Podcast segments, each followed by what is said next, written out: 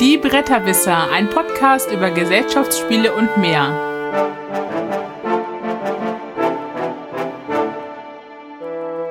www.bretterwisser.de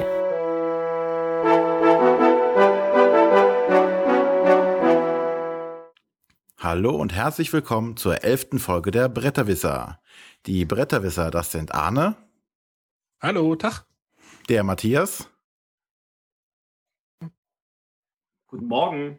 Jetzt ist er rausgefallen. ich wäre fast rausgefallen, ja, das ist etwas gerade langsamer.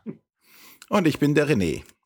Und heute sind wir nicht nur zu dritt, sondern wir haben auch dieses Mal wieder einen Gast bei uns, und zwar den Ulrich Blum, der sich mal ganz kurz vorstellen darf. Hallo, äh, ich bin der Ulrich Blum, äh, Spieleautor, erster Vorsitzender der Satz, äh, lebe in Köln, stamme aber ursprünglich aus der Schweiz sonst noch was? Dazu kommen wir dann später noch, denke ich. Das denke ich mir. Genau. Denn wir haben den Ulrich nicht ohne Grund eingeladen, denn unser heutiges Hauptthema heißt Autor als Marke. Das war ein Vortrag, den der Ulrich gehalten hatte. Ja, eine sehr kurze Rede. Eine kurze Rede. Die, die aber nachhaltig hängen geblieben ist. Das freut mich. Ja, soll ich dazu was sagen oder wolltest du erst noch? Wir, wir kommen dann in unserem Hauptteil dazu. Ach so, wir stellen ja erst Spiele vor, genau. Genau. genau. Wir hätten mal Ablauf rüberschicken sollen, was? Äh, ja. Hat er gemacht. Matthias. ja, aber dann beginnen wir doch einfach mit unserer Spielerunde und anfangen darf der Arne, wie immer. Mal wieder. Genau. Ähm, Frage in die Runde: Was verbindet ihr mit Carrera? Brumm, brumm. Kindheitserinnerungen, Stadelbauer. Genau, Carrera steigt jetzt auch in den Brettspielmarkt ein, äh, mit, ich glaube, insgesamt drei Spielen und ich möchte heute kurz ein Kartenspiel vorstellen. Das heißt, Gib Gas. Äh, ist wirklich ein ganz kurzes, ein bisschen chaotisches, verdecktes Kartenausspiel, äh, in dem jeder Spieler äh, immer einen Streckenabschnitt befährt, der auch durch Karten angezeigt ist. Also in der Mitte des Spiels liegen vier Karten, genau wie bei Quicks das letzte Mal. Die stellen die Strecke dar. Es gibt auf jeder Karte so ähm, äh, Vorgaben. Man muss Vollgas fahren, man muss bremsen, man bremst und dann macht man einen Unfall oder man fährt ganz schnell und macht einen Unfall. Und diese Karten geben halt quasi immer das Ziel an, was man ausspielen sollte. Bei, auf einer, bei einer Vollgaskarte zum Beispiel ähm, sollte man oder bekommt der Spieler mit, den, mit der höchsten Geschwindigkeit äh, die Punkte, die auf der Karte stehen. Äh, denn jeder Spieler hat äh, sechs Geschwindigkeitskarten auf der Hand, von 200 bis 250. Äh, und dann noch andere Karten, die ich jetzt erstmal weglasse. Und dann muss man, spielt jeder Spieler verdeckt die Karte aus und dann wird geguckt, welcher Spieler die schnellste Geschwindigkeit hat und der bekommt dann diese Karte und die Siegpunkte.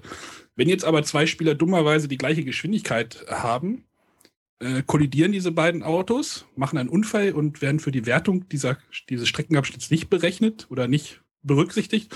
Und der Spieler mit der nächsthöchsten Geschwindigkeit oder mit der nächst niedrigen Geschwindigkeit oder mit der halt noch übrig ist, der dann die höchste Geschwindigkeit hat, bekommt dann die Karte. Das gleiche gibt es dann noch für Bremsen. Dort muss man dann die langsamste Karte spielen und, äh, und diese Bremsen- und Unfallkarten, da muss man dann diesen Unfall aus dem Weg gehen. Und äh, ja, das Spiel ist, mh, hm, ich sag mal mit fünf und, also man kann es mit sechs Spielern spielen, wird dann aber doch sehr chaotisch. Und äh, ja, es gibt dann noch so diese Boxenstopp- und Würfelkarten. Äh, darauf möchte ich jetzt nicht noch so lange eingehen, weil wir ein bisschen Zeit sparen wollen heute. Aber es ist ein schnelles Kartenspiel, was gerne, also was als äh, Aufwärmer gut, gut geeignet ist, finde ich. Ähm, hat uns auch gut gefallen. Äh, das Material ist irgendwie ist ziemlich Carrera-lastig, also man erkennt sofort und das zieht dann doch sehr an. Und äh, gerade die Männer finden das dann schon geil, wenn man da irgendwie mit, mit, mit einem Carrera-Spiel irgendwie ankommt. Das sorgt dann schon ein bisschen für Aufsehen und man hat dann schon so ein bisschen so Fuß in der Tür, sage ich mal. Und ich glaube, das ist auch irgendwie so das Ziel der, Mar also der Marke. Also wo wir, immer, wo wir denn beim Thema Marke und Autoren sind und so. Aber ich muss sagen, dass die Autoren nicht vorne auf der Schachtel draufstehen. Das ist schlecht. Ja, ich weiß. Ich habe ich hab mit Matthias auch drüber war, geredet. Es war Dale Liu, glaube ich. Und Dale Liu, Hanno Görke und Clemens Franz sind die Autoren. Also die stehen hinten drauf. bei Entwicklung und Redaktion. Ähm, ja, ist mir halt nur so aufgefallen, weil, so, weil das so im Thema jetzt gerade und ich wollte mal gucken, wo die da bei dem Lizenzprodukt, vielleicht ist das auch ein Thema Lizenzprodukte und wie da mit den Autoren umgegangen ist, aber oder wird. Aber wie gesagt, mir hat es gefallen. Äh, die haben auch noch ein größeres Spiel, das habe ich jetzt auch am Wochenende schon gespielt. Das hat auch Laune gemacht. Also der Einstieg von Carrera macht Carrera Tabletop Games, will ich sagen, muss ich sagen, heißen die. Ähm, ja, habt ihr noch irgendwelche Fragen? Auf Anhieb nicht. Klingt nach einem einfachen Karten-Autorennspiel. Ja, ja, das Autorennen kommt ist jetzt, äh, weiß ich nicht, ob das, also man spielt halt verdeckt Karten, hofft, dass man irgendwie die höchste Karte gespielt hat. Also man kann das halt auch irgendwie mit anderen Karten machen, aber es ist halt dann doch schon ein bisschen thematisch mit den ganzen Geschwindigkeiten und die Autos können Schaden nehmen und wenn man dann mit seinem Schadensmarker von der Schadenskarte runterrutscht, dann ist das Auto kaputt und man das Spiel endet dann und man kann dann nicht mehr gewinnen, sondern die anderen und äh, ja. Verstehe. Ja. Mir hat Spaß gemacht. Also, äh, wie, wie, gesagt, aber mit fünf, bis fünf und sechs Leuten wird es doch sehr chaotisch. Also, wenn dann da irgendwie fünf, fünf Leute ihre Karten ausspielen und alle spielen die 250 aus, dann. Äh, wie viele halt, Geschwindigkeiten gibt es denn überhaupt? Also, wie groß ist die Chance, dass man sich auscancelt?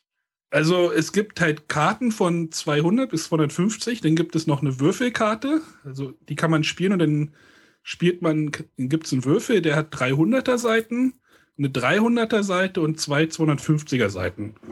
Glaube ich jetzt nicht. Ich kann mal. Also wenn okay. du sagst 200 bis 250, ist das so 10er Schritte oder? Ja, genau, 200, 210, 220 und so weiter. Das sind also Zehner-Schritte. Also es ist schon, es ist schon wahrscheinlich sogar, dass man sich auscancelt. Genau, auf dem Würfel sind 300er drauf, eine 300, eine 250 und eine 240. Also da kann man den, man kann ja noch Boxenstops einlegen und dann kann man wieder Karten mit auf die Hand nehmen, die man ausgespielt hat und äh, ja. Jetzt sind wir doch bei den Regeln, die du nicht nennen wolltest. Ja, ich weiß. Wer sich das genauer angucken möchte, ich habe, äh, glaube ich, am Wochenende einen Beitrag dazu gemacht, weil die Formel 1 ja gewonnen, äh, gestartet hat. Äh, schaut einfach mal vorbei. Das ist doch eine gute Idee. Gibt Gas von Carrera Tabletop Games. So, jetzt haben wir es auch richtig beendet. Gut. Dann beginne ich mit meinem Spiel. Im Gegensatz zu deinem Spiel, Arne, ist diesmal der Autor klar vorne auf der Schachtel drauf gedruckt, der sich auch mittlerweile einen entsprechenden Namen gemacht hat, und zwar der Herr gute Vlada Schwartidl, wie immer man ihn aussprechen möchte. Und äh, geht es hier um Tashkala. Das ist dieses Jahr in Essen rausgekommen, wirkt von der Packung her wie ein klassisches Fantasy Kampfspiel. Es geht also um eine Arena. Arena vorne ist irgendwie so ein Golem, der gegen irgendein pferdeköpfiges Wesen kämpft. Aber es entpuppt sich doch als recht taktisches und wenig, also gar nicht würfellastiges oder glückslastiges Spiel groß. Denn es, er hat uns in unseren ersten Runden, ja, es war schon so eine Art Schach in Anführungszeichen.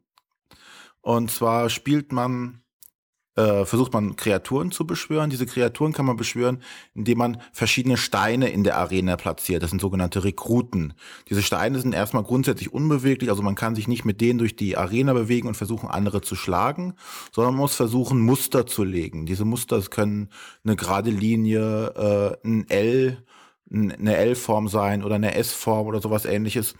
Und wenn man diese Figuren oder diese Muster gelegt hat, kann man Monster oder größere Monster beschwören, die dann einem Spezialfertigkeiten geben, wie zum Beispiel, dass man Steine bewegen darf, andere Steine vernichten darf. Man bekommt neue Steine aufs Brett und äh, versucht halt damit seinen Gegner zum einen Platz zu machen, also dem seine Steine zu vernichten, aber auch verschiedene Siegbedingungen, die von je nach Kampf zu Kampf unterschiedlich sein können, zu erreichen wie gesagt, der erste Eindruck, dieses Fantasy-lastige oder glückslastige Würfelspiel, so wie es auf den ersten Eindruck aussieht, ist es überhaupt nicht. Es macht aber dennoch durchaus Spaß, weil diese Muster sehr oft in, naja, so Fantasy-Figuren angelehnt sind. Also wenn man irgendeinen ich sage jetzt mal, Erzengel beschwört, sieht es auch so leicht aus, als wäre das irgendwelche Flügel, die man beschwört. Oder wenn man einen Kavalleriehauptmann beschwört, ähnelt die Form ungefähr einem Pferd, ganz grob gesehen. Man noch Fantasie hat, ja. Ja, das hoffe ich doch bei den meisten Leuten, dass das noch da ist. ähm, es lässt sich zu zweit, zu dritt oder zu viert im Team spielen oder alle Mann aufeinander. Es gibt verschiedene Spielmodi nach dem Motto Duell oder Schlacht. Es gibt ähm, die Möglichkeit auf Vernichtung zu spielen, also jeder ähm, vernichtete Stein eines Gegners gibt Siegpunkte oder man versucht halt nach diesen Ziele zu spielen. Äh, platziere drei Steine auf den und den Feldern, um dann zwei Siegpunkte zu bekommen. Also es gibt die unterschiedlichsten möglich äh, Siegbedingungen. Es gibt drei beziehungsweise vier unterschiedliche Völker oder in dem Spiel Schulen genannt, die man spielen kann, wo die Karten sich variieren. Äh, drei in Anführungszeichen vier sind es da, weil zwei identisch sind. Das sind äh, zum Einstieg die äh, nördliche Schule und die südliche Schule haben also die gleichen Karten, nur andere Farben, um gerade das Einstiegsspiel einfacher zu machen, dass mit beide Seiten mit den gleichen Möglichkeiten spielen. Äh, also ein sehr abweichungsreiches und bestimmt auch sehr gut erweiterbares Spiel. Also vom, vom, vom Aus, äh, Aussehen her sieht das ja sehr, sehr, sehr abstrakt aus. Also ja. als jemand, der sagt, äh, abstrakte Spiele machen mich jetzt nicht so an und äh, äh ich, ich traue mir vielleicht zu, ein Zert zu spielen, weil es in fünf äh, Minuten oder weniger gespielt ist. Aber äh, Schach und Go und ähnliches, das hat mich eigentlich immer abgeschreckt. Warum sollte ich zu Tashkala greifen? Hm, also zum einen ist es auch in 30 Minuten locker runtergespielt. Das Flair kommt doch besser rüber als, wie gesagt, einem Schach oder sonstiges, weil man halt diese ähm, Figuren oder diese Karten, die man beschwören kann, äh, gut dargestellt sind. Und es doch einen sehr zum Nachdenken anregt. Also man muss schon sehr viel grübeln, wie setze ich meine Gesch Karten geschickt ein oder meine Steine geschickt ein, um dann das nächste Monster beschwören zu können. Also vom Gefühl her war es gut. Fühlt sich also nicht abstrakt an. Nein. Ähm, und du hast vorgefertigte Decks oder baust du die auch noch irgendwie? Nee, die sind vorgefertigt. Okay. Du also ziehst jeweils drei Karten und wenn, sobald du eine dieser Karten ausspielen konntest, ziehst du am Ende der Runde wieder auf drei Karten nach. Also für mich klingt das irgendwie wie eine Mischung aus Schach und irgendwie Magic the Gathering. Irgendwie. Ja. So. so eine Kreuzung irgendwie. Ja. Wäre auch eine gute Zusammenfassung dafür, ja. Okay. Das war Tashkala von Vlada Schwatil vom Heidelberger Spieleverlag. Dann Gut. darf der Matthias. Ja, ähm, ich will ein bisschen was über Blueprints erzählen. Geht wieder ins Englische. Ja, es ist, äh, ich gebe es zu, es ist meine Schuld. Ich rede schon wieder über englische Spiele.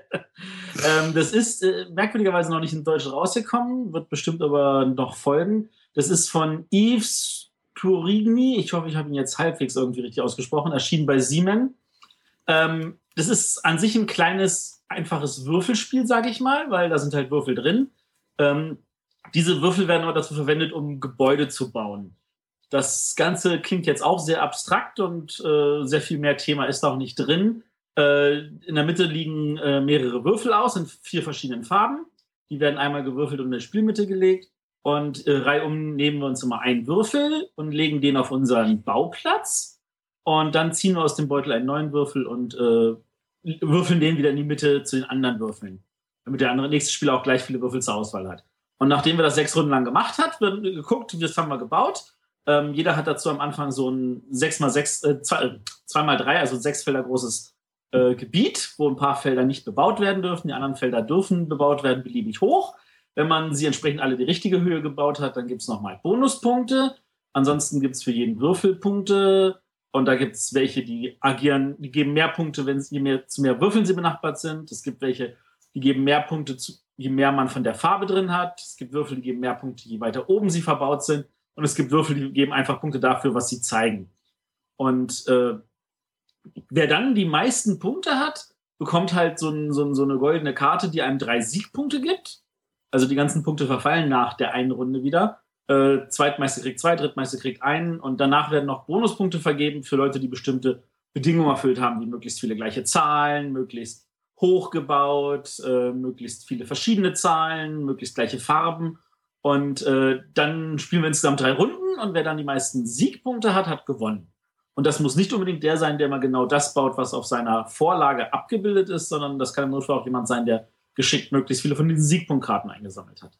Das Ganze spielt sich in ungefähr 20 Minuten, ähm, regt dazu an, gleich noch eine Runde zu spielen und noch eine und äh, zu, zu gucken, wie weit kann man das reizen, was versuchen die anderen Spieler, versuchen die eher die Nebensiegpunkte zu kriegen oder versuchen sie eher die äh, einfachen äh, Bereiche abzudecken und das zu bauen, was vielleicht da vor ihnen aufgebaut ist. Ähm, bisschen Mitspieler lesen, ein bisschen Glück haben bei den Würfelwürfen. Eigentlich ein relativ einfaches, angenehmes Spiel. Ich schaffe es immer wieder drei Minuten lang ohne Unterbrechung zurück. ja, äh, keine Fragen zu Blueprints? Boah, das war ja einfach. Äh, Finde ich, werde ich das gut finden? Würde ich das gut finden? Du würdest das gut finden. Okay. Persönlichkeitsbildung und so, ne? Ja, ja, aber wie gesagt, also ich, das waren wirklich gerade mehr oder weniger alle Regeln und äh, das hat, hat auch jeder Spieler bei uns in der Gruppe immer sofort verstanden. Und wir haben das äh, sehr befriedigend zu Ende spielen können immer und haben gesagt, verdammt nochmal, ich habe doch immer so gebaut, wie ich sollte, warum habe ich die wenigsten Siegpunkte? Das hat mich jetzt geärgert. Äh, das gehört einfach dazu, das dann alles abzuschätzen. Ähm, aber ja, das wird, würde dir auf jeden Fall Spaß machen. Also wenn es dann mal auf Deutsch vielleicht auch rauskommt, nachdem mhm. Siemens jetzt, weiß ich nicht, ob die jetzt den Markt selber bedienen wollen oder ob sie da irgendeinen finden, der das für sie rausbringt. Muss man die mal. sind so ein bisschen in der Schwebe in Deutschland, oder? Die ja, die, irgendwie, ich glaube, Pandemie haben sie jetzt selber auf Deutsch rausgebracht. Also wahrscheinlich, vielleicht bringen sie dann Blueprints auch selber auf Deutsch raus. Hatten sie aber nicht zu essen. Keine Ahnung warum. Gut, ja. Aber das war jetzt Blueprints von Yves Turigny. Ich hoffe, er verzeiht mir. Erschienen bei Siemens Games. Ja, dann bin ich wohl dran. Ich möchte Abluchsen vorstellen. Äh, Autoren äh, Wolfgang Kramer und Michael Kiesling erschienen bei Ravensburger. Abluchsen ist ein Kartenspiel. Äh, wir haben, wenn ich mich nicht vollkommen täusche, 13 Karten auf der Hand. Die haben die Werte von 1 bis 13. Also, sie haben Werte. Reicht. Und ist auch nicht viel mehr Grafik. Sie haben dann noch eine Farbe, aber die Farbe ist dem Wert zugeordnet und hat auch keine weitere Bedeutung.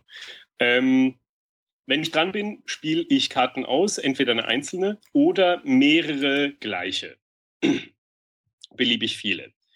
Äh, Ziel ist es als erstes, alle meine Karten ausgespielt zu haben. Wenn das einer schafft, äh, zählen alle Karten auf dem Tisch ein Punkt plus. Also egal was für ein Wert, einfach jede Karte ein Punkt plus, jede Karte auf der Hand ein Punkt minus. Wo ist der Witz? Ähm, wenn ich Karten ausspiele, dann greife ich alle anderen liegenden Kombinationen mit derselben Anzahl Karten an. Also ich spiele zwei, äh, und sie müssen äh, niedriger sein. Also wenn ich drei Achten ausspiele und da liegt vielleicht schon drei Fünfen und drei Dreien, dann greife ich diese zwei Kombinationen an. Was mache ich damit? Ich kann entweder sagen, ich nehme die Karten bei mir auf die Hand oder sagen, nee, will ich nicht. Dann muss der andere Spieler die entweder selber wieder auf die Hand nehmen oder äh, die abschmeißen und drei Karten aus einer offenen Auslage in der Mitte nehmen. Ähm, auch wenn ich die selber nehme, muss er die drei Karten aus der Mitte nehmen. Damit kann ich jetzt äh, meine Hand natürlich optimieren und so dann äh, mit der Zeit ziemlich große Kombinationen auslegen und äh, den anderen vor allem mit irgendeinem Coup am Schluss sechs Karten auf einmal runterlegen oder sowas äh, zuvorkommen im Spielende.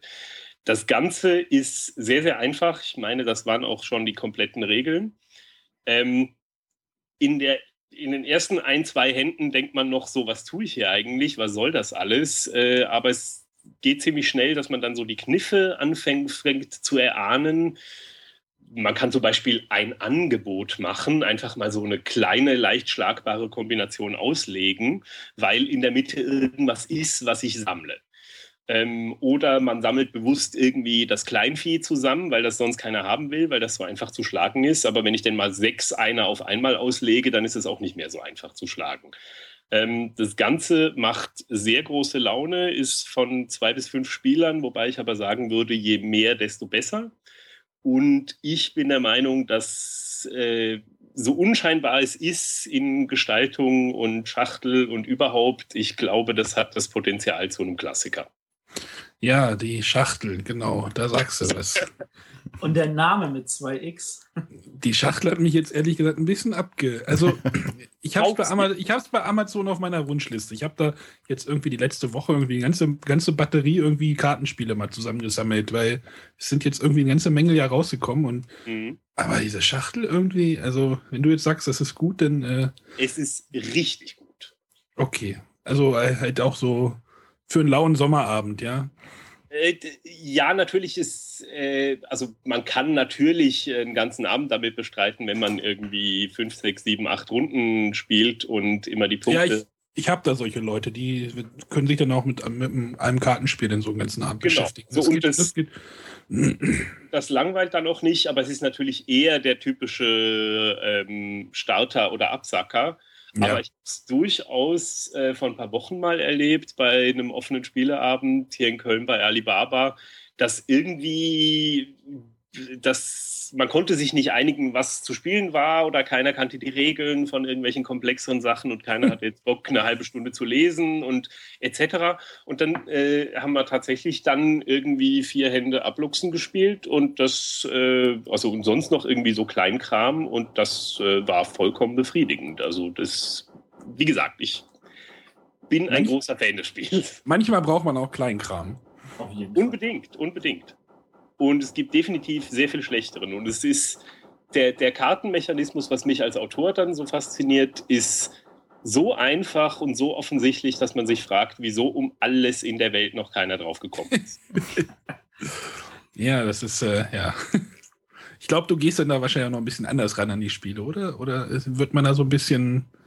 Ja, ich gucke schon auch, äh, also ich gucke verstärkt, wo sind die Innovationen des Spiels, ähm, was ist da neu dran, was wollte der Autor und selbst wenn ich ein Spiel jetzt vielleicht persönlich nicht mag, kann ich das eventuell noch würdigen, wenn ich sehe, das, was der Autor versucht hat, hat er eigentlich gut erreicht. Es ist aber vielleicht jetzt nicht ein Genre, das mir zu äh, Ja.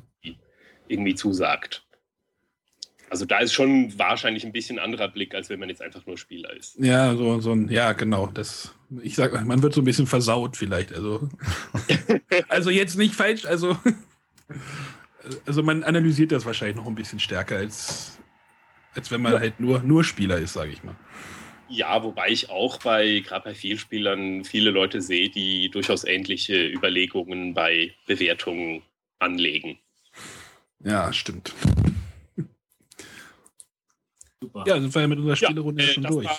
Abluchsen, äh, Wolfgang Kramer, Michael Kiesling, erschienen bei Ravensburger. Habe ich schon gesagt, dass Podcasten für mich irgendwie teuer ist? Das ist furchtbar. Das sind ja noch alles Ein- bezahlbare. Von Ravensburger dürftest du gerade noch so abkönnen, preislich. Ja, das ist, die sind ja, diese Kartenspiele sind, sind ja zum Glück nicht so. Deswegen habe ich auch die ganze, ganze, einige irgendwie zusammengestellt in so einer Liste. Dann kommt man auch bei Amazon noch über die 20 Euro. Aber bei der Menge, die du bestellst, läppert sich das schon. Auch die kleinen Spiele. Also Memo an mich, nur noch Spiele vorstellen, die groß und wuchtig sind und die sich Arne nie kaufen möchte. ja, genau. Ich habe ja irgendw- äh, irgendwann mit dir über meine Preisgrenze geredet. Ja. Super. Ja. Dann lasst uns zum Hauptthema kommen. Genau. Dü, dü, dü. Der Ja, wir haben- Autor als Marke. Ja. Das klang jetzt wunderbar, wenn ich nicht dazwischen geredet hätte. Ja, mal wieder. Mal wieder. Es ist, wobei der Autor als Marke, äh, der Matthias oder wer war das, äh, hat ja schon äh, angesprochen, dass ich hatte das in einer kleinen Rede äh, an dem Juryabend in Essen äh, kurz angesprochen, dass das wünschenswert wäre. Äh, da habe ich den Begriff Marke genommen, weil bei der Veranstaltung primär Verlagsvertreter da sind und auf der Seite natürlich Marken interessant sind, die man vermarkten kann. Ähm, insgesamt geht es mir aber nicht nur um die Marke, sondern äh, eigentlich noch eher um Handschriften. Also die Frage, braucht ein Autor eine Handschrift und wenn ja, wieso? Und wenn nicht, wieso benutzt er nicht den Computer? Oha. Oh, wir sollten doch wieder, wir Ja. sollten wieder vormittags aufnehmen, glaube ich. Ja, ja, ja, ich, sorry, ja. Hohe Äcker, sind draußen. Ja, ich habe den Hohecker gewonnen, ich gebe es ja. ja, aber ähm, also wir haben schon gesagt, äh, du Uli, kommst aus der Schweiz, du bist Schauspieler, ja. du bist derzeit ich erster Vorsitzender. Ich war Schauspieler. Du also inzwischen bin ich hauptberuflicher Spieleautor. Hauptberuflicher Spieler. Du hast den Förderpreis der Jury gewonnen. Genau. 2009, glaube ich. Richtig. Ähm, erzähl mal von, von dieser Zeit. Also, wie weit hat dich das geprägt? Oh, sehr. Also, ich wäre jetzt nicht hauptberuflicher Spielautor, hätte ich den Preis nicht gewonnen. Das äh, bin ich relativ sicher. Äh, oder, oder sag mal, ich wäre noch nicht so weit auf dem Weg. Ähm, der Preis der Jury ist eine ganz, ganz grandiose Sache. Allen, die versuchen, äh, hier irgendwie auf der Autorenseite in die Szene zu kommen, kann ich das wärmstens empfehlen. Ähm, man, also ich meine, der eigentliche Preis ist, dass man äh, vier, fünf Praktika von einer Woche oder kürzer kriegt bei Verlagen, Autoren, im Laden, äh, irgendwelche Schulungsveranstaltungen und so weiter. Ähm, das ist der eigentliche Preis, da kriegt man auch ein bisschen Geld für Fahrtkosten und so weiter. Der wirkliche Preis ist aber, dass ein großer Teil der Leute in der Szene von diesem Preis Notiz nehmen und tendenziell deinen Namen kennen. Ähm, also ich hatte das Gefühl, das hatte einen Effekt, wie wenn Leute schon ein Spiel rausgebracht haben, weil ich sonst auch immer so beobachte, dass das erste Spiel ist so so der Tatbeweis, man zieht das wirklich durch und dann äh, wird einem anders begegnet in der Szene. Und so einen ähnlichen Effekt hat auch dieser Preis, nur dass man dann halt noch diverse Leute ganz direkt kennenlernt, einfach mal eine Woche bei Ravensburger sein und mit denen allen sprechen und Einblicke kriegen, ist unglaublich interessant und wertvoll. Ähm, ja, das, also das war ein ganz, ganz tolles Jahr und da war auch klar, ich sag mal, zu dem Zeitpunkt war so meine Schauspielkarriere in großen Gänsefüßchen schon eher so am, am Schleifen. Und also wie alle Schauspielkarrieren, äh, wie alle Schauspielkarrieren spielt sie sich primär in der Gastronomie ab. Ähm, Ah, wie bei einer Abenteurergruppe, die dann in der Gaststätte auf den, den Herrn wartet. Genau. Ja, ja, ja. so ungefähr. Auf den Auftrag wartet man, ganz verzweifelt. Ähm, und äh, dieser Preis war dann so für mich ein Signal, so nach dem Motto, okay, ich meine, nebenher kochen kannst du immer, aber wenn da jetzt irgendwie so ein Erfolg ist, dann versuchst du das jetzt mal und zwar richtig. Und ich sag mal, hat ganz gut geklappt. Du hast inzwischen, glaube ich, fünf Veröffentlichungen? Fünf, ja. Also es kam dann direkt, die zwei Spiele, die ich für den Preis vorgestellt habe, kamen ein Jahr später drauf dann raus. Das war Grand Cru bei Eckert und Antigua, äh, Antigua bei Adlung. Und äh, weitere zwei Jahre später kamen dann jetzt äh, drei Spiele für die Tiptoy-Konsole bei Ravensburger. Das habe ich ja auch äh, schon drüber berichtet. also zwar ich, jetzt nicht über dein Spiel, aber. Äh, das habe ich gehört äh, heute Nachmittag, als ich mir ein bisschen reingehört habe, was ihr so macht. Äh, da wollte ich nur darauf hinweisen, dass ähm, neben Millionenkuh auch äh, Wettstreit im Hexenwald von mir. Das war eigentlich das erste mhm, Tiptoy genau. Family Spiel. Man hatte nur damals diese Marke Tiptoy Family noch nicht geschaffen. Inzwischen auf der Neuauflage steht das dann auch so drauf. Aha. Aha. ähm, gut, du, die, die These, die du aufgestellt hast, beziehungsweise die Forderung, dass, dass Autoren mehr Profil bekommen oder wie gesagt sich auch als Marke aufstellen, mhm. hast du ja bekommen, weil du dort äh, sprechen durftest, das erste Mal als äh, Satzvorsitzender. Ja. Ähm, äh, stopp, erklär ja. doch, also sag nicht immer Satz, sondern was es wirklich ist. Genau, erklär mal, was die Satz ist. Die Satz, die Spieleautorenzunft ist äh, die Interessenvertretung der Spieleautoren in Deutschland oder die meisten Mitglieder sind aus dem deutschsprachigen Raum. Wir haben aber auch diverse Mitglieder aus Europa und ein paar aus Übersee. Ähm, wir setzen uns ein für die Rechte von Spieleautoren. Wir fördern äh, Autorennachwuchs. Wir verhandeln mit Verlagen, wenn wir der Meinung sind, dass da Sachen nicht so in Ordnung sind. Wir bieten Autoren Rechtsberatung und äh, Vernetzung etc. Also das ist, wenn man Spielautor ist, dann ist man Ersatz. Äh, bei weitem nicht alle. ja, okay. Aber viele. Also wir vertreten aktueller Stand, glaube ich, so 430, 450, so, so ein Dreh äh, Mitglieder. Und von denen ist, glaube ich, gab es mal eine Erhebung, auch über 50 Prozent haben auch schon was publiziert, aber schlag mich nicht, wenn das falsch ist. Okay. ähm, als als äh, Satzvorsitzender sowas natürlich rauszubringen, heißt, man äh, assoziiert natürlich nicht nur dich mit deiner Au äh, Aussage, mit deiner Forderung, sondern mhm. natürlich auch gleich die ganze Satz. Ähm, wie kam es dazu, dass du diese, diese Forderung aufstellen wolltest? Ähm, es kam dazu, dass ich mir im Vorfeld überlegt habe, was, was sage ich da? Äh, das sollte kurz und knackig sein, weil es ist primär eine Veranstaltung, wo man nett zusammen isst und danach noch was spielt. Ähm, und einen langen Messetag hinter sich hat. Und einen langen Messetag, das ist nicht zu verachten.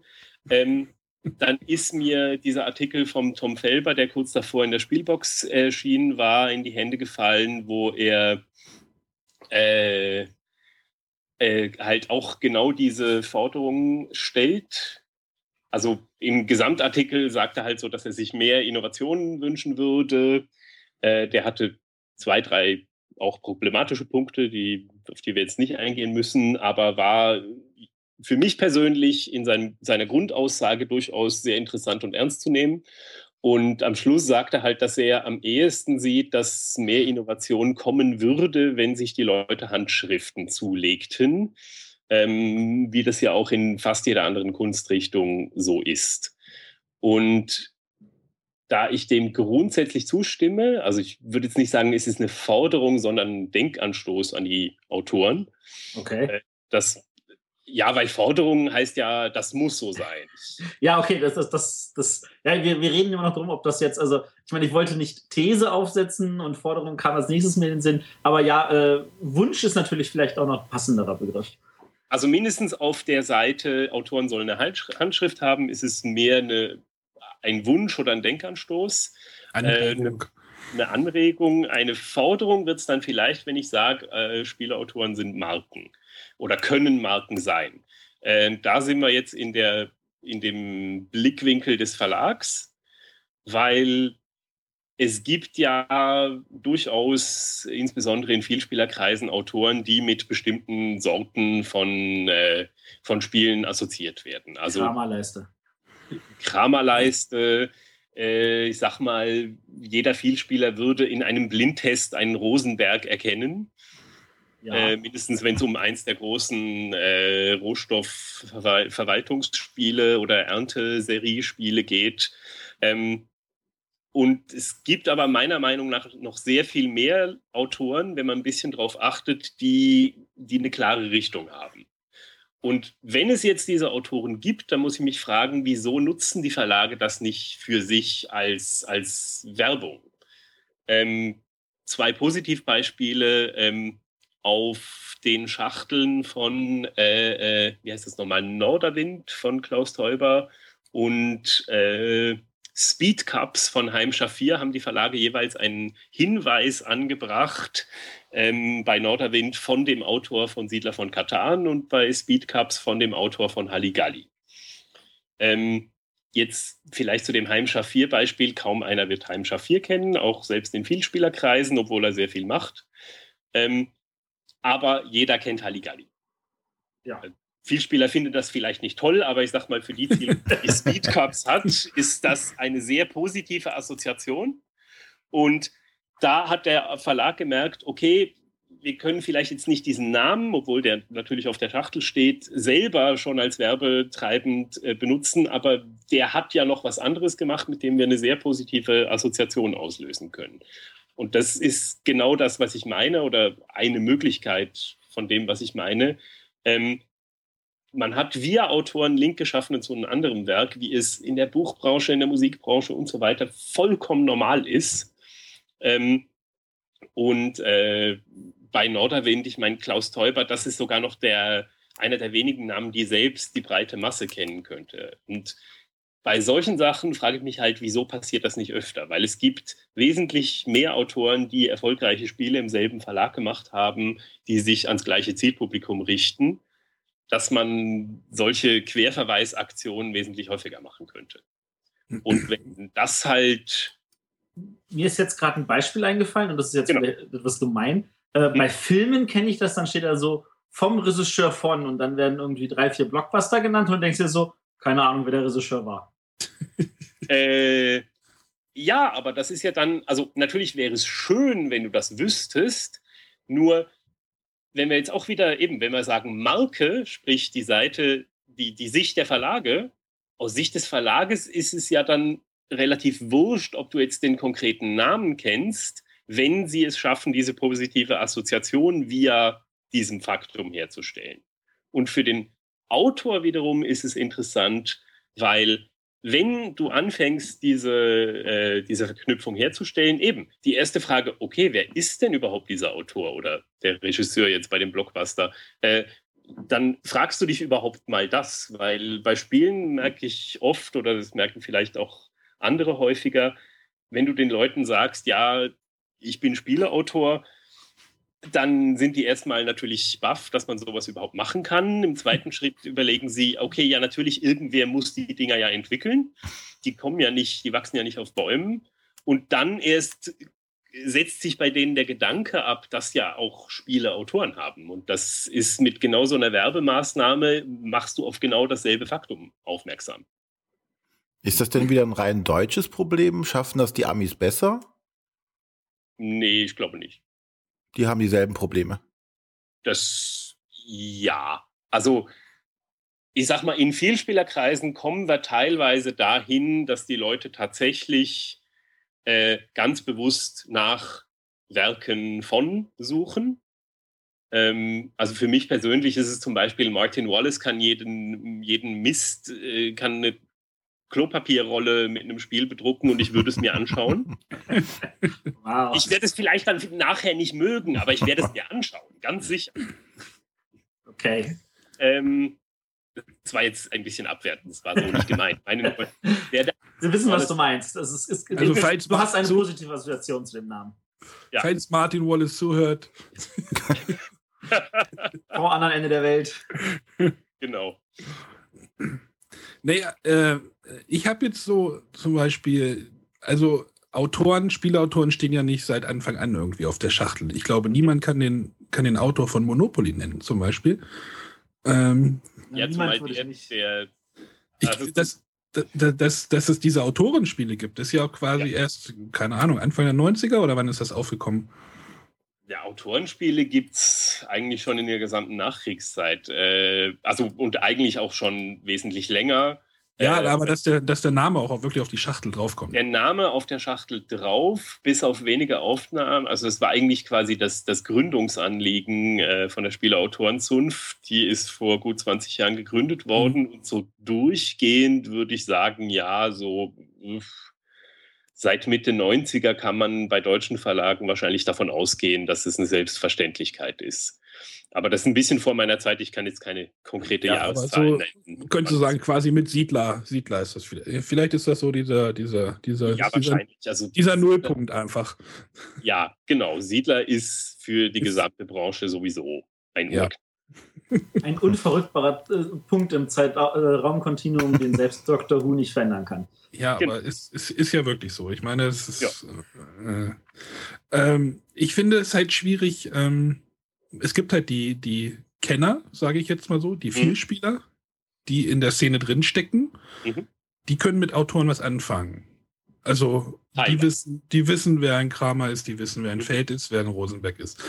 Äh, jetzt aber die Käufer, die in Karstadt gehen, sind wir wieder beim Karstadt-Käufer, sage ich mal so, oder beim Normalspieler. Ähm, ich glaube, dort ist vielleicht der Verlag wichtiger. Behaupte ich jetzt mal so. Die brauchen das Verlagslogo, die brauchen die Ravensburger Ecke, das Pegasus-Pferd, um dort vielleicht eine Linie, eine Marke zu erkennen. Und Äh, ja, natürlich haben äh, Verlagshäuser haben natürlich auch eine Linie. Das ist Ja. klar. Ähm, aber es ist so eine, es ist so eine Huhn-Ei-Frage. Äh, Ja, genau. Holen sich jetzt die Verlage die, die, passenden Autoren oder gehen die Autoren zu den Verlagen? Ja. Nee, nee, nee, ich, ich meine jetzt den, den, den äh, Kaufhauskunden. Mhm. Ähm, aktuell, ja, natürlich, ist mir auch klar, außer Teuber kennen die wahrscheinlich keinen Namen, wenn überhaupt. Genau. Oh, aber wieso ist es so? Ähm, ich meine, dass sie dazu in der Lage sind, also das liegt ja nicht an deren Gehirnkapazität oder was weiß ich, also wenn man den äh, Buchmarkt ansch anschaut, ist gerade bei diesen Blockbustern oft äh, der Name sogar, der Name des Autoren sogar größer als der Titel des Buches. Ähm, weil da äh, die Autoren so zentral in der Ver Vermarktung benutzt werden. Ähm, bei Spielen, eben, das sind genau die zwei Beispiele, die ich genannt habe. Es ist äh, für den Verlag in, in, der, in dem aktuellen Zustand natürlich der Name des Autoren steht ja sowieso schon auf der Schachtel. Also das tut er ja. Aber er kann zusätzlich darauf hinweisen, das ist derselbe Autor wie dieses andere Spiel, was du wahrscheinlich kennst, auch als Kaufhauskunde. Äh, eben, wenn da drauf steht, der, vom Autor von Siedler. Das wird doch aber nur innerhalb eines Verlages, wenn das gleiche Spiel innerhalb des gleichen Verlages ist. Also ich ja, glaube nicht, dass irgendwie ja. Äh, ja, das auf einem Brücke draufsteht von dem, von dem von dem Macher von Bora Bora oder sowas. Nee, nee, das ist, das ist vollkommen klar, dass das natürlich nur innerhalb des Verlages funktioniert, aber äh, sehr viele Autoren äh, publizieren mehrfach beim selben Verlag. Also wir haben, das ist dann wieder ein Vorteil zum Buchverlag, wir haben zum Glück nicht diese fixe Bindung an ein Verlagshaus, mehr oder weniger auf Lebenszeit, ja. die unverrückbar ist. Da, das haben wir zum Glück nicht. Aber das ist doch eigentlich auch der Nachteil. Weil ich meine, dadurch, dass das, der, dass der ja. Buchverlag selber sagt, das ist mein Auto und deswegen kann ich ihn auch vermarkten, weil ich sagen kann, das ist so toll, weil sämtliches Geld, was über den in seiner Folge reinkommt, ging ja mir zugute. Und, und das haben wir bei den Spieleverlagen nicht. Das heißt, warum soll ich den Verlag, den, den Autor pushen, wenn der dann beim nächsten Verlag was rausbringt und der dann noch mehr abkassiert, obwohl ich eigentlich noch mehr Geld verdienen will? Ja, ich sag mal, es wäre natürlich schön, wenn man aus den zwei Sachen eine Mitte finden würde. Also man kann ja durchaus sagen, dass zum Beispiel Stefan Feld kann man ja durchaus als Alea Hausautor bezeichnen, auch wenn Alea mal was anderes macht und auch wenn Stefan Sehr mal woanders verlegt. Ja. ja. genau. Letztes Jahr hat er vier Spiele rausgebracht. Ja, ja. Und Queen Games hat Stefans Feldnamen echt groß drauf gepflanzt, so als wäre er ein Knizia. Moment, Moment, die Schachtel steht hier. Jetzt sucht er das Amerigo. Ja, ja, also ich sag mal, im Vergleich zur Gesamtschachtel ist es jetzt auch nicht viel größer als bei anderen. Also es ist jetzt okay. aber auch nicht halt eine große Schachtel. es ist halt eine große Schachtel. ähm, aber es ist auf jeden Fall nicht versteckt, es ist direkt über dem Titel. Ähm, ja, klar, das ist auch ein Nachteil, das, das siehst du richtig, aber man könnte jetzt eben quasi versuchen, sich in der Mitte zu finden. Also was ich sagen wollte, ist nur, äh, es gibt genügend Autoren, die mehrfach äh, beim, bei einem Verlag Spiele rausbringen, die sich an eine ähnliche Zielgruppe richten, weil das ist ja der andere Faktor, der gegeben sein musste. Also es bringt dir wenig auf, äh, äh, was weiß ich, auf dem auf Agricola draufzuschreiben von dem Autoren von Bauer sucht Frau Kartenspiel. Oder Bonanza. Na, Bonanza aber ja, Doch, Bonanza genau. wäre noch das andere Beispiel gewesen, aber das glaub, ist ein sehr, sehr sogar noch. Aber ich meine, das sind halt, ne, das ist auch von Uwe, außer ich täusche mich jetzt vollkommen. Nee, so ähm, nicht. aber da, ähm, da sind natürlich dann die, die positiven Assoziationen nicht vorhanden. Aber also ich finde, wir haben also außer ihr wollt dann noch weiter nachhaken, ich, ich finde, wir haben über diesen Markenteil, haben wir, glaube ich, genug geredet. Viel wichtiger wäre mir aber eigentlich noch dieser Handschriftteil. Ähm, nur kurz als abschließendes Wort. Der Täuber ist der Einzige, der sich, soweit ich weiß, tatsächlich einem Verlag 100% verschrieben hat. Ähm, das wüsste ich nicht 100 pro, aber das kann natürlich. Also ich weiß, dass zumindest damals Anfang der Nullerjahre war das sogar ein Artikel in der Spielbox, dass er halt exklusiv nur noch für Kosmos macht. Okay. Also ich meine, ich weiß aber auch von diversen anderen, also nicht diversen, aber ich weiß von einigen anderen Autoren, die quasi äh, mit Verlagen so einen Deal haben, dass sie denen einfach alles erstmal zeigen, bevor sie woanders mit hingehen. Ja, macht ja auch Sinn. Das gibt es durchaus bei den, bei gewissen. Äh, viele sind das jetzt nicht, aber das gibt's. Gut. Lass uns zur Handschrift kommen. Äh, ja, die Handschrift. das ist jetzt eigentlich, also, also weil die, die ganze Markendiskussion kann ja erst stattfinden, eben wenn, äh, wenn ein Autor mehrere Spiele hat, die sich an eine ähnliche Zielgruppe richten und die auch für den äh, Spieler letztlich wiedererkennbar sind. Und da ist für mich halt die, für mich als Autor eine viel interessantere Frage, brauche ich eine Handschrift oder also ich meine, aktuell haben wir die, die, den Zustand, dass ich kann eigentlich, ich kann alles rausbringen. Ich mache heute das und morgen dieses und übermorgen jenes. Ähm, und da, das fällt keinem irgendwie besonders auf.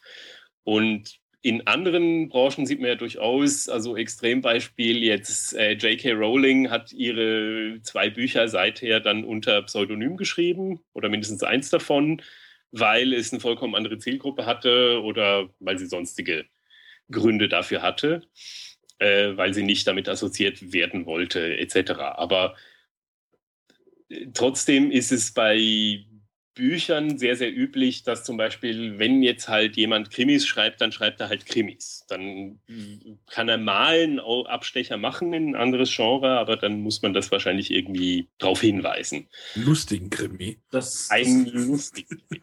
Mir fällt jetzt da John Grisham ein, der tatsächlich vier nicht, äh, vier Romane geschrieben hat, die nicht im, im, äh, äh Jury, also im Rechtsanwaltsmilieu sind und da stand das tatsächlich extra drauf. Okay, okay. Ja, das ist aber eben, wenn halt so ein Name so stark, das ist dann quasi der Nachteil dessen. Aber äh, ich glaube, aus dieser Handschrift kommt halt raus, dass die Leute äh, direkt damit äh, die Namen in Verbindung bringen. Und für mich als Autor ist halt interessant, dahinter steht ja die Frage, was interessiert mich denn wirklich? Was will ich wirklich äh, machen? Welche Art von Spielen? Und ich glaube auch in dem Moment, wo ich mir diese Frage intensiver stelle, komme ich automatisch davon ab, dasselbe zu tun wie alle anderen. Und das ist eigentlich, glaube ich, das Allerwichtigste daran.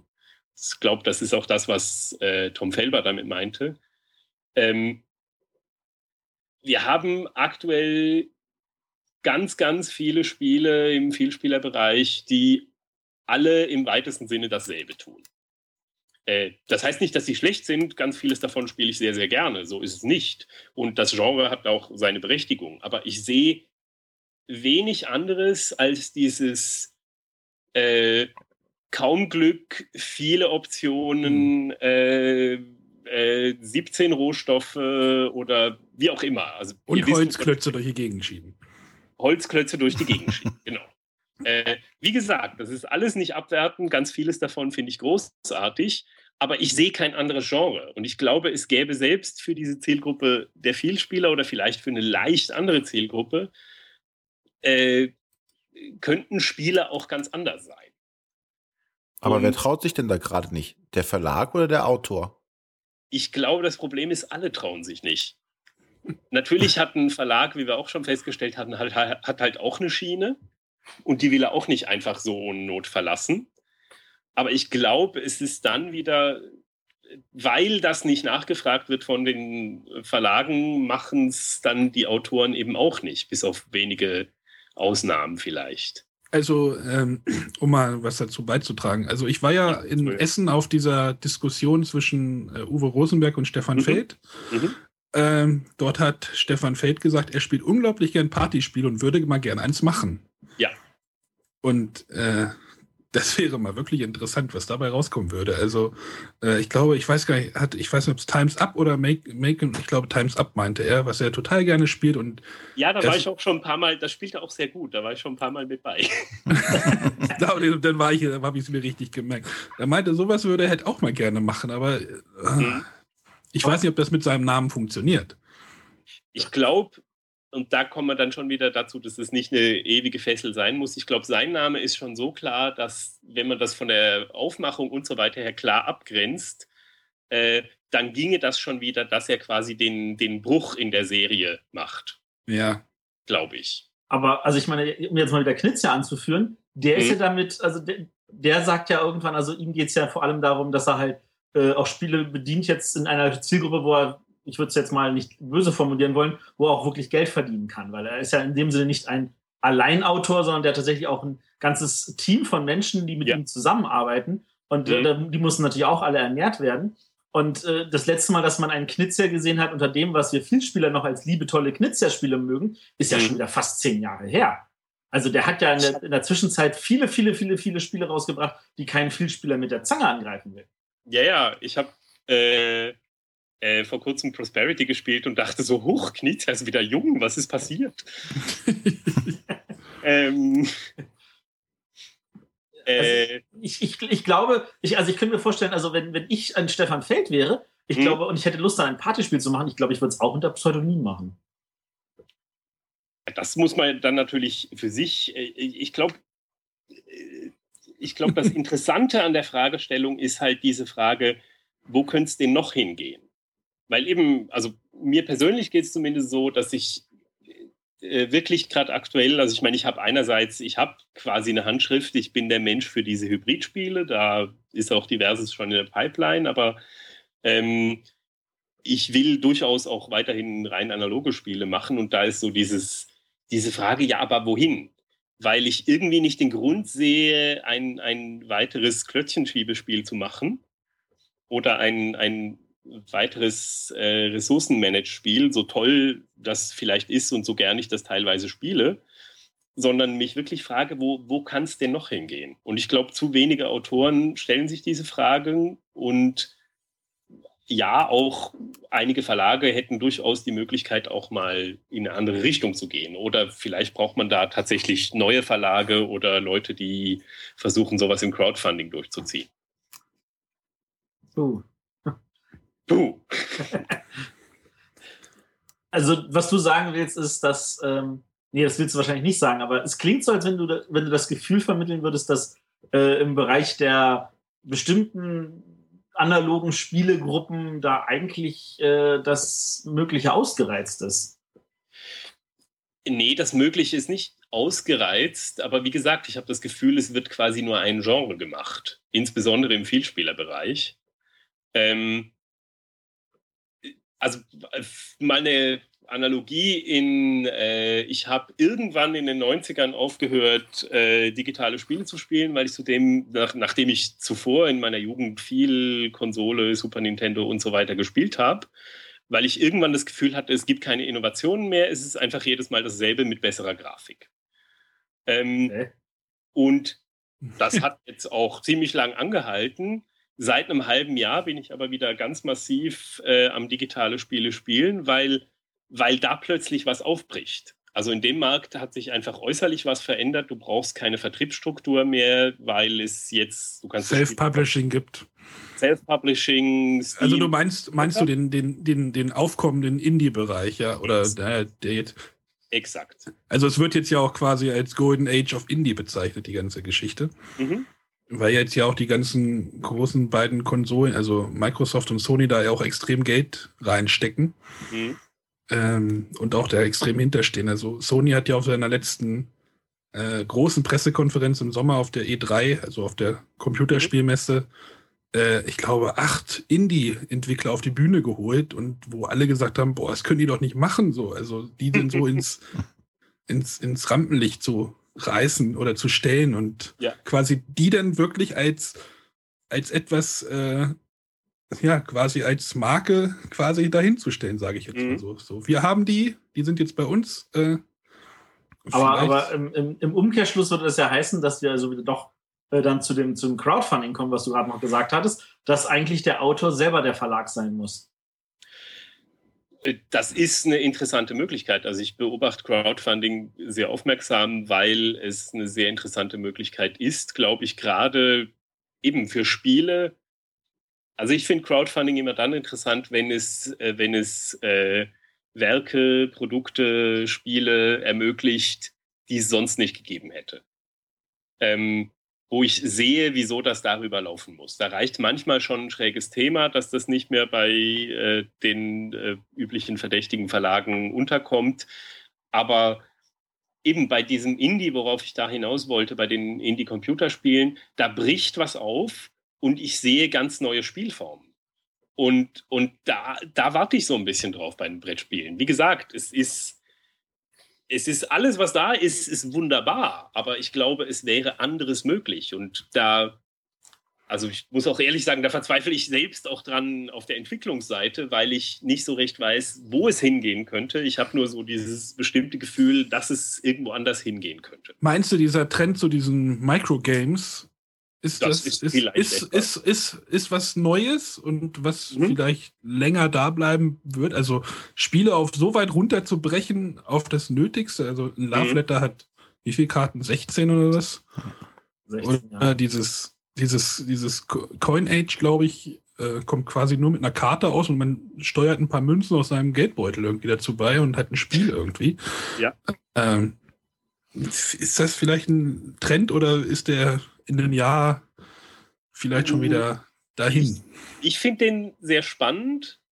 Ähm, und das ist genau, was ich meine mit einem anderen Genre. Also was das Standard, wenn wir wieder eine Analogie bemühen, äh, Standard im Vielspielerbereich ist äh, quasi in der Lit- Literatur wäre das der große Epos.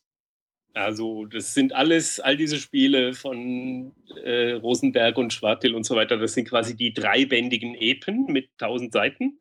Und diese Microgames sind quasi der Haiku. Vier Zeilen, äh, frag mich nicht, wie viele Silben da rein dürfen, nicht viele. Und Ich frage mich gerade, was der Schundroman ist. Der Schundroman. Oh, da fallen mir durchaus Sachen ein, die ich aber nicht öffentlich sagen möchte. Okay. ähm, eben, und da eben diese Microgames machen, ich meine, die machen ja, die, äh, äh, wie heißt es denn, Age Minute Empire, kokettiert Ja. ja. quasi sogar noch damit im Titel und auch im Thema. Es nimmt sich ein ganz klassisches episches Spielthema und sagt, es dauert aber acht Minuten und es dauert ja auch tatsächlich maximal 20 Minuten.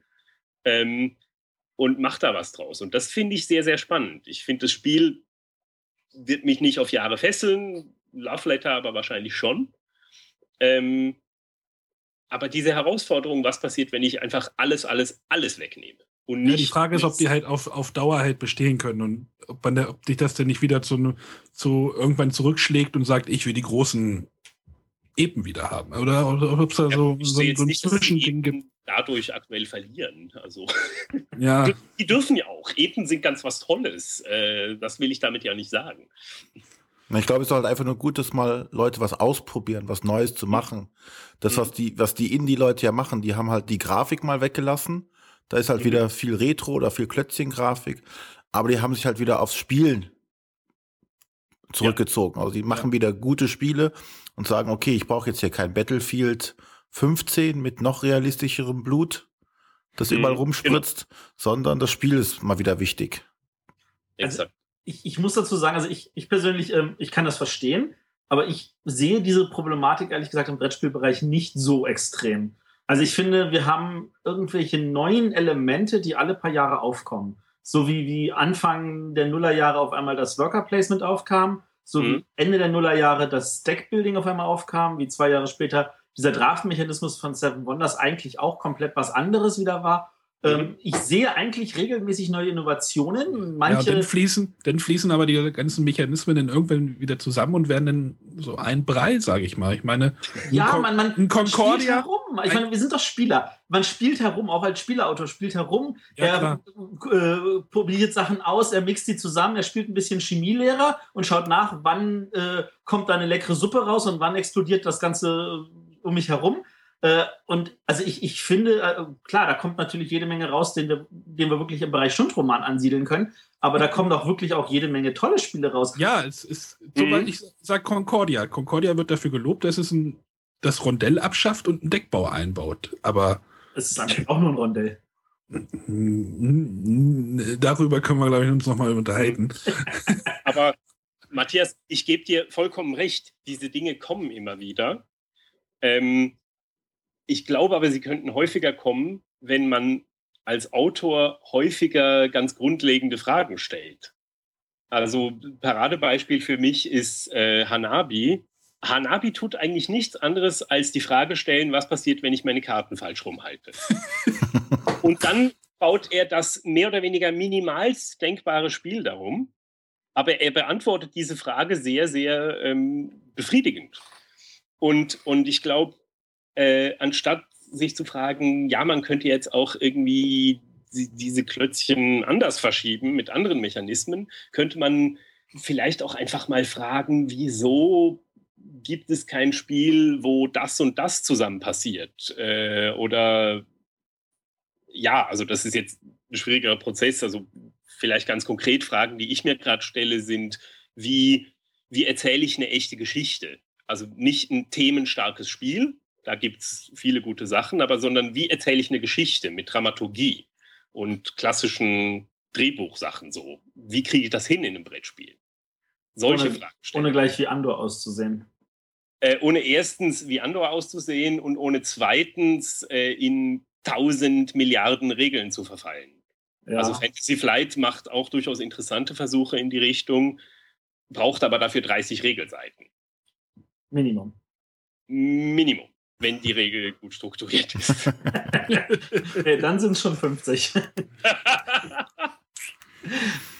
äh, also sowas meine ich, dass man, dass man so ganz, vielleicht bin ich da auch zu sehr noch geprägt vom Schauspiel, äh, Insbesondere das Theater hat das Privileg, dass es äh, Dauerexperimentierfeld sein darf, weil es, äh, weil es subventioniert ist äh, zu einem großen Teil.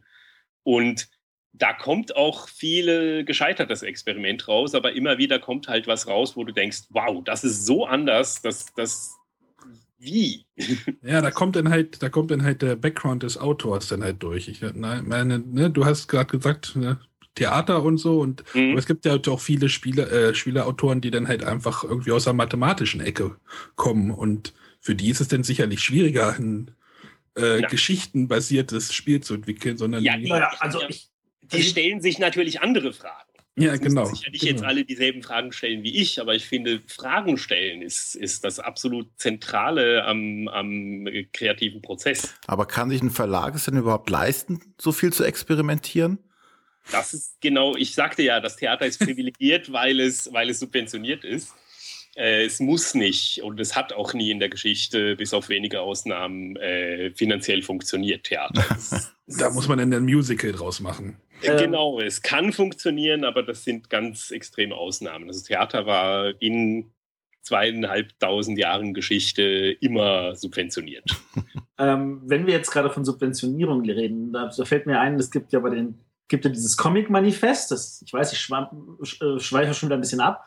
Aber in Finnland wird ja die Comic-Kunst stark subventioniert, mhm. das mit einem äh, regelrechten Boom ausgelöst wurde. Mhm. Und die Satz, die ja nun auch wirklich sehr auch äh, jetzt mal auf politischer Ebene dafür kämpft, äh, als Kulturgut anerkannt zu sein, ähm, die, die könnte sich, könnte sich die Satz auch vorstellen, zu sagen, wir fordern eigentlich jetzt sowas wie eine Subventionierung, um mehr Spielfläche für die Autoren zu schaffen?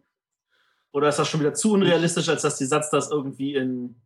Ja, ich sag mal, das sind, das sind drei Schritte voraus. Als erstes möchten wir mal gleichberechtigt behandelt werden mit anderen Kulturformen und die sind ja auch bei weitem nicht alle stark subventioniert. Äh, also was weiß ich, in der Popmusik gibt es sicher irgendwelche Fördertöpfe, aber die sind nicht besonders groß. Also das sind Randerscheinungen.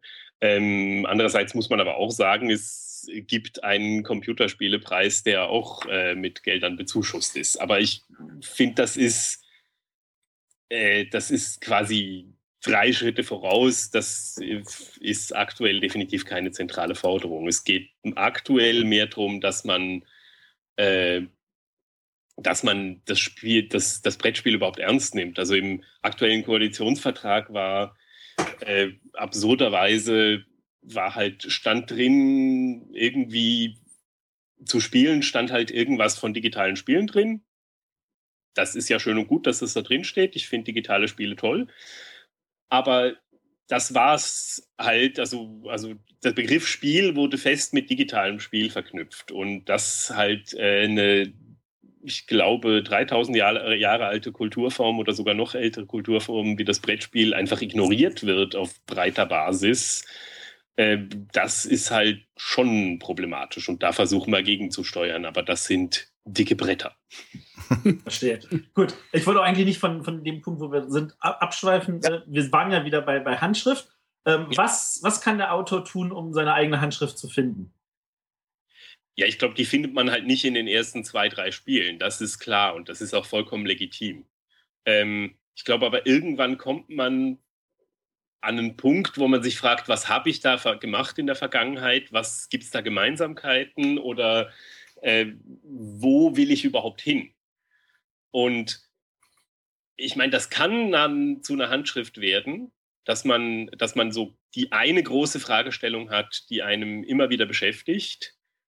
Also eben, Uwe Rosenberg ist wieder das Paradebeispiel und du hast vorher gesagt, aber Mathematiker können, können das ja nicht. Doch, können sie unbedingt. Äh, äh, bei Uwe der Rosenberg. Hat, der hat aber lange gekämpft, um von seinem Bonanza auch irgendwie wegzukommen, oder?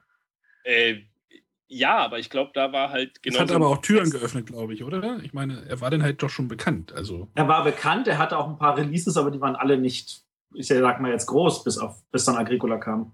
Ja. Äh, also da müsst ihr ihn fragen für die Details. Ich weiß von ihm nur, dass er mal gesagt hat, auf dem Kartenspielsektor hat ihm der, der riesige Erfolg von Bonanza sogar äh, teilweise geschadet, weil Spiele dann nicht gemacht wurden, weil sie ja nicht so gut wie Bonanza sind obwohl ja. die von jedem anderen Autor wahrscheinlich genommen werden. Aber das ist ein anderes Thema. Ich will damit nur veranschaulichen, was Frage stellen, fra sich Fragen stellen heißen kann. Uwe stellt sich ganz, ganz, ganz intensiv offensichtlich die Frage, wie kriege ich dieses, diese, diesen Anhäufungsmechanismus? Wie kriege ich da was raus? Wo ist, was kann der, was macht der, wie kann ich den anders jetzt mit diesem neuen Rondell, mit dem Zeiger und er dekliniert das durch. Ähm, und offenbar kommt dabei was raus, was viele Leute interessiert. Vielleicht das eine Spiel davon weniger, aber das andere wieder mehr. Und das ist meiner Meinung nach der Fall, weil er sich ganz intensiv eine Frage stellt. Und die Fragen müssen halt nicht nur mathematisch sein, die können eben halt auch ganz andere Sachen. Andere Frage wäre zum Beispiel, wieso, wo sind die Spiele zu aktuellen gesellschaftsrelevanten Themen, wie jede andere Kulturform befasst sich mit der aktuellen Realität, nur das Spielen nicht, habe ich das Gefühl. Nun, nun, ist ja auch Rosenberg einer, der äh, hauptberuflich davon leben kann, allein wegen dem Erfolg von Bonanza, obendrauf mhm. noch von dem, mit, durch den Erfolg von Agricola. Ähm, mhm. Die meisten Spielautoren sind das ja nebenbei und selbst Stefan Feld ist ja hauptberuflich Lehrer. Ähm, ja. Also ich, wenn, wie viel, wo soll ein Spielautor neben der Frage, ich möchte gerne ein gutes Spiel machen, auch noch die Zeit haben zu sagen, ich möchte experimentieren und mich, mir irgendwelche zentralen Fragen stellen können. Äh, das ist ja nicht eine große Zeitfrage. Also dazu zu so einer Fragestellung, die muss ja reifen. Dazu setze ich mich nicht hin und äh, eine Stunde später habe ich die. Äh, das ist ja ja. Das ist ein längerer Prozess im Hinterkopf. Also eben, vielleicht komme ich da einfach aus, aus, aus einer Ecke, wo das eine Selbstverständlichkeit ist. Ich finde dieses Fragen stellen, dass, dass da beginnt das Spiel. Das, äh, also ich setze mich nicht hin und kram mir ein paar Würfelchen und bastel mir einen Mechanismus und dann überlege ich mir, was das für ein Spiel ist. Ähm, sondern, sondern ich stelle mir eine Frage und selbst wenn die ist, wie hole ich aus Mechanismus XY noch was anderes raus, obwohl der Grundmechanismus also nicht von mir ist, um jetzt wieder auf die Deckbuilding-Sachen oder sowas zu kommen oder diese Trends.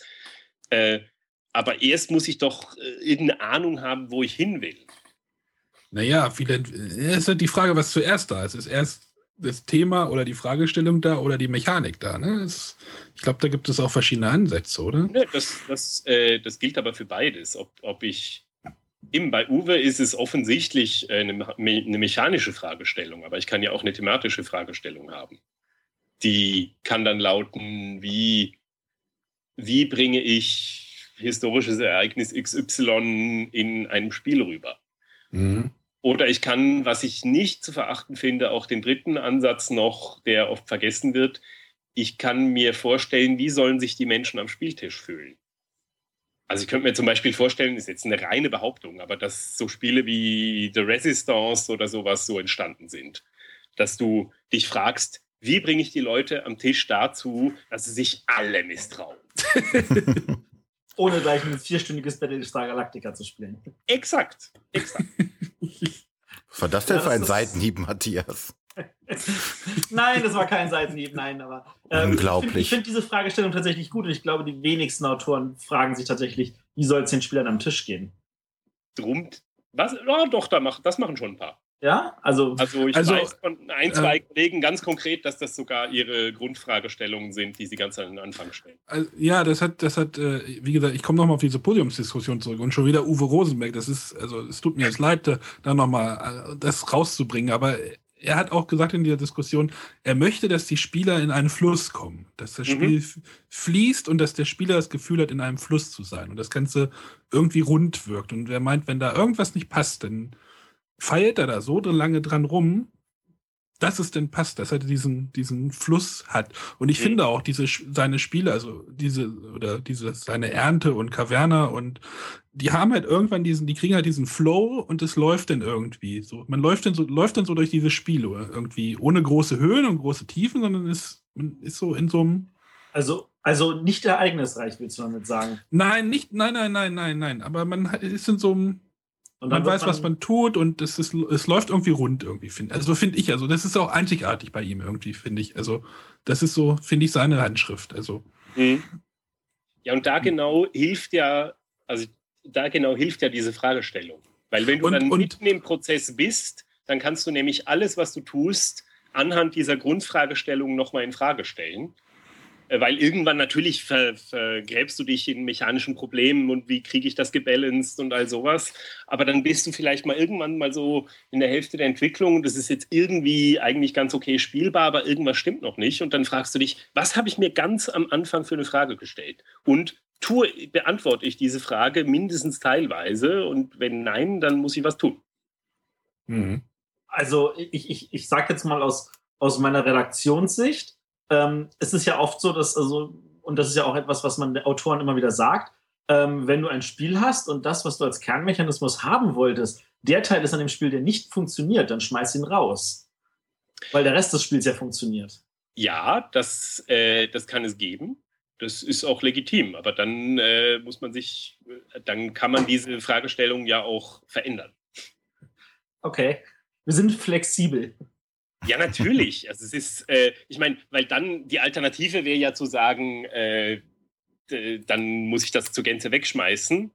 Äh, natürlich, äh, das habe ich auch schon in Entwicklungen x-fach gemacht, dass ganz zentrale Sachen wirklich weggeschmissen wurden.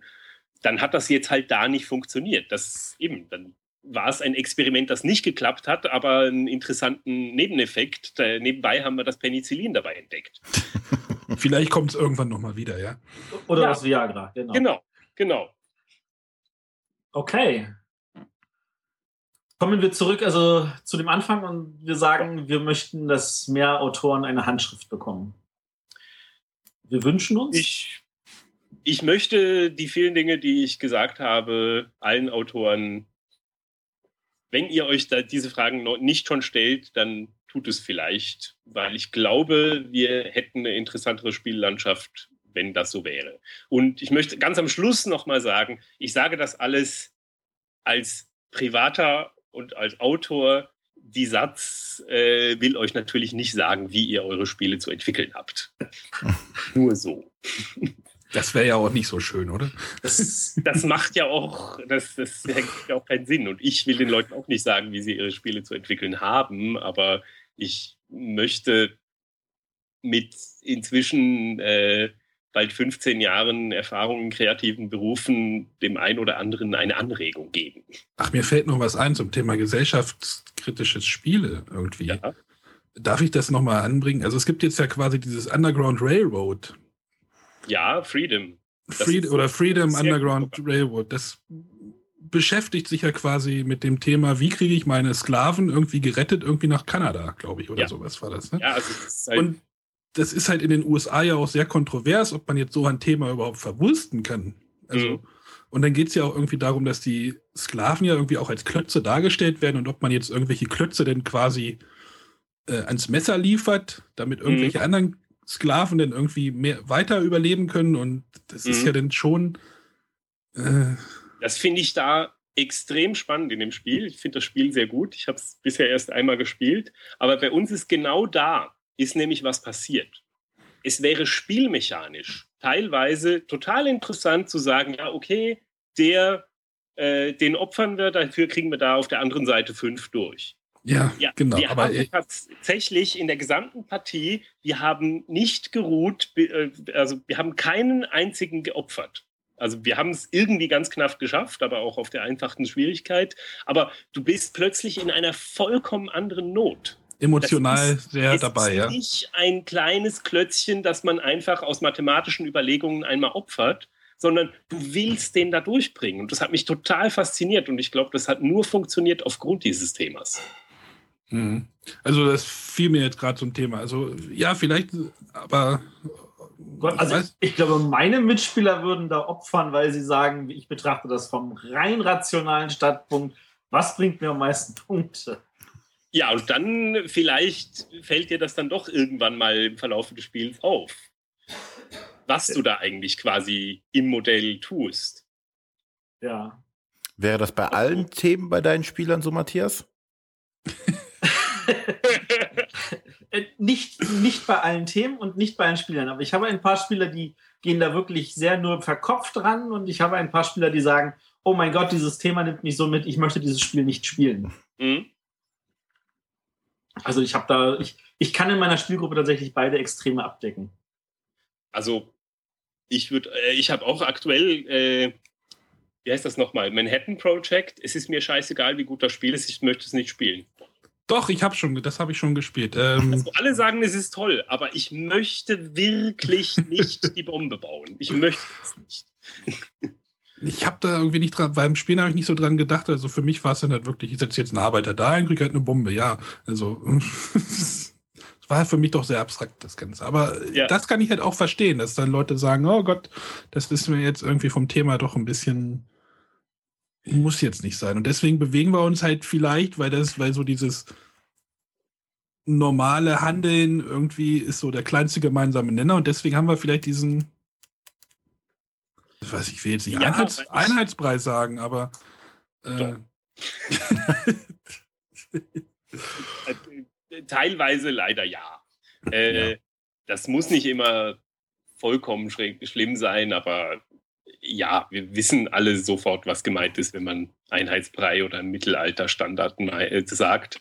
Ähm, gab es nicht auch ein Spiel, was sich irgendwie im Mittelalter über irgendwelche Krankheiten und Pest und ah, da habe ich mal irgendwie was gesehen. Äh, egal, müsste ich nochmal nachforschen.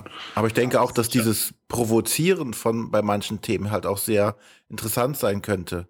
Ja. Ist ja auch bei Büchern genau dasselbe hier. Wie hieß dieses? Ähm, er ist wieder da. Dieses Ach so. Buch. Feuchtgebiete war auch gut. Ja. Ja? Ja, aber Ja. die Themen reizen natürlich, kriegen dann entsprechende Aufmerksamkeit auch. Das wäre bei Spielen dementsprechend wahrscheinlich ja auch so. äh, ja, stimmt, die Themen haben wir vorher jetzt noch gar nicht groß besprochen.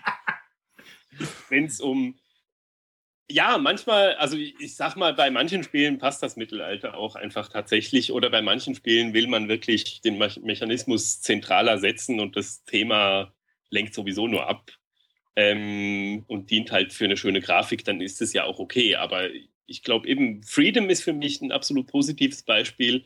Ja, das Thema ist sehr kontrovers, aber wir tun darin was Positives. Also das ist das Problem, was ich mit Manhattan Project habe. Ich tue halt etwas sehr, sehr Negatives, aber Ja, ich, ich, glaub, ich glaube, bei, bei, also für, ich weiß nicht, wie das für Deutsche funktioniert. Also ich, ich überlege jetzt quasi, quasi jetzt ein, ein deutsches Äquivalent irgendwie, man macht irgendwie irgendwelche Leute aus Fliehen im Zweiten Weltkrieg irgendwie. Also so, Mhm. ich glaube, das würde in Deutschland schon auch wirklich sehr kontrovers behandelt werden. Also auch gerade von den Medien, wenn man irgendwie die Flucht aus Ostpreußen oder sowas Meinst du also. Schindlers Liste, das Spiel? Thematisieren würde. Ja, oder, oder ja, ja, hier, lass es sowas sein. Das wäre schon, glaube ich, ein hartes Ding in Deutschland. Das würde auch ziemlich Ja, aber da haben wir als Deutsche generell immer ein Problem mit dem Thema. Egal bei was. Ja, aber es kommt ja auch darauf an, was machst du darin. Ich glaube, wenn es meine Aufgabe wäre, Juden zu retten, natürlich wäre es sehr kontrovers, dass man das überhaupt in einem Spiel thematisiert. Ähm, aber solange ich darin eine positive, mindestens, also eine positive Rolle einnehme, dann sehe ich nicht, wieso sich das Spiel damit nicht grundsätzlich aus, auch auseinandersetzen sollen könnte. Nein, nein, das meine ich auch gar nicht. Aber ich meine, Dass das dann nicht, nicht bei Ravensburger kommt, ist auch klar. Ja, es ist halt die Frage, ob man sich in, an seinem freien Spielerabend irgendwie mit, mit solchen Themen denn beschäftigen will. Ne? Also, seit ja. Ja, aber das ist halt doch genau eine Frage. Also ich meine, es setzen sich auch viele Leute an ihrem freien Abend äh, ins Theater und gucken Jelinek und das ist, weiß Gott, nicht einfach. okay, ja, okay, okay. Ich kann auch vier Abende hintereinander mir Wagner anhören, ja. Nee, das ist in der ganzen Woche. Da sind immer zwei, ist immer ein Tag dazwischen. Echt? Echt? Ich hätte wetten können, das wäre vier Tage am Stück. nee, es ist, äh, Gott, ja, jetzt kommt der Opern-Nerd. Äh, ja, nee, zwischen Rheingold und Walküre ist keine Pause, aber dann ist jeweils ein Tag dazwischen. Aber Rheingold ist ja auch nur drei Stunden. Also Ja, jetzt, stimmt, habt ihr, das jetzt habt ihr mich, ihr habt mich verloren jetzt. äh, ja. Gut, ich, ich sehe, dass das Thema wird unerschöpflich. Ja. Aber wir sind uns einig, dass eigentlich eine Handschrift definitiv was Gutes ist. Was bedenkenswert ist auf jeden Fall. Wir sehen das meine Mitstreiter. Schli schließe mal wieder den, den Bogen zum Fazit, ja, nachdem ich wieder irgendwie abge, nachdem wir doch nochmal abgeschwiffen sind. Ja, ich würde mir, ein Faz äh, ich würd mir eine Handschrift wünschen, aber ich weiß, weiß nicht, ob dir eine Handschrift auch ganz schön äh, ein bisschen quasi Fesseln anlegt, sage ich jetzt mal so. Also, ähm, also man erwartet, ja, was, was mir wirklich wichtig ist, ist diese Fragestellung. Und das kann dann zu einer Handschrift führen, weil man eine größere Fragestellung hat, die sich über mehrere Sachen hinwegzieht. Aber es kann natürlich auch dazu führen, dass ich mir für jedes Spiel eine andere Frage stelle. Mhm. Und bei der Handschrift ist halt noch der zusätzliche Vorteil, den ich sehe, dass das auf Verlagsseite wiederum äh, dann ein Autor auch zur Marke werden kann und dann auch öffentlich auch anders präsentiert werden könnte.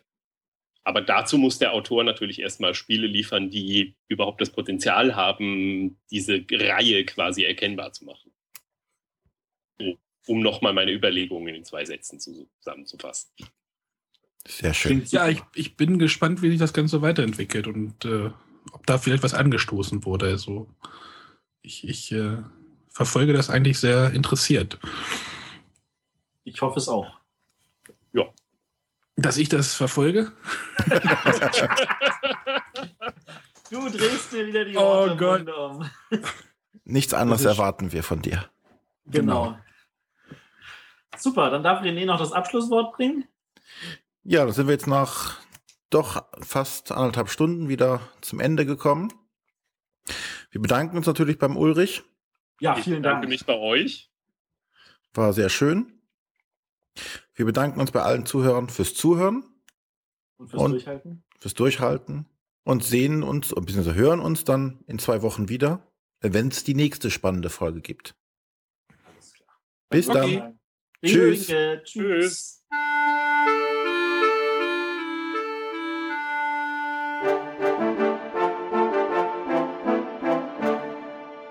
Das waren die Bretterwisser. Ihr findet diesen Podcast bei iTunes oder auf www.bretterwisser.de.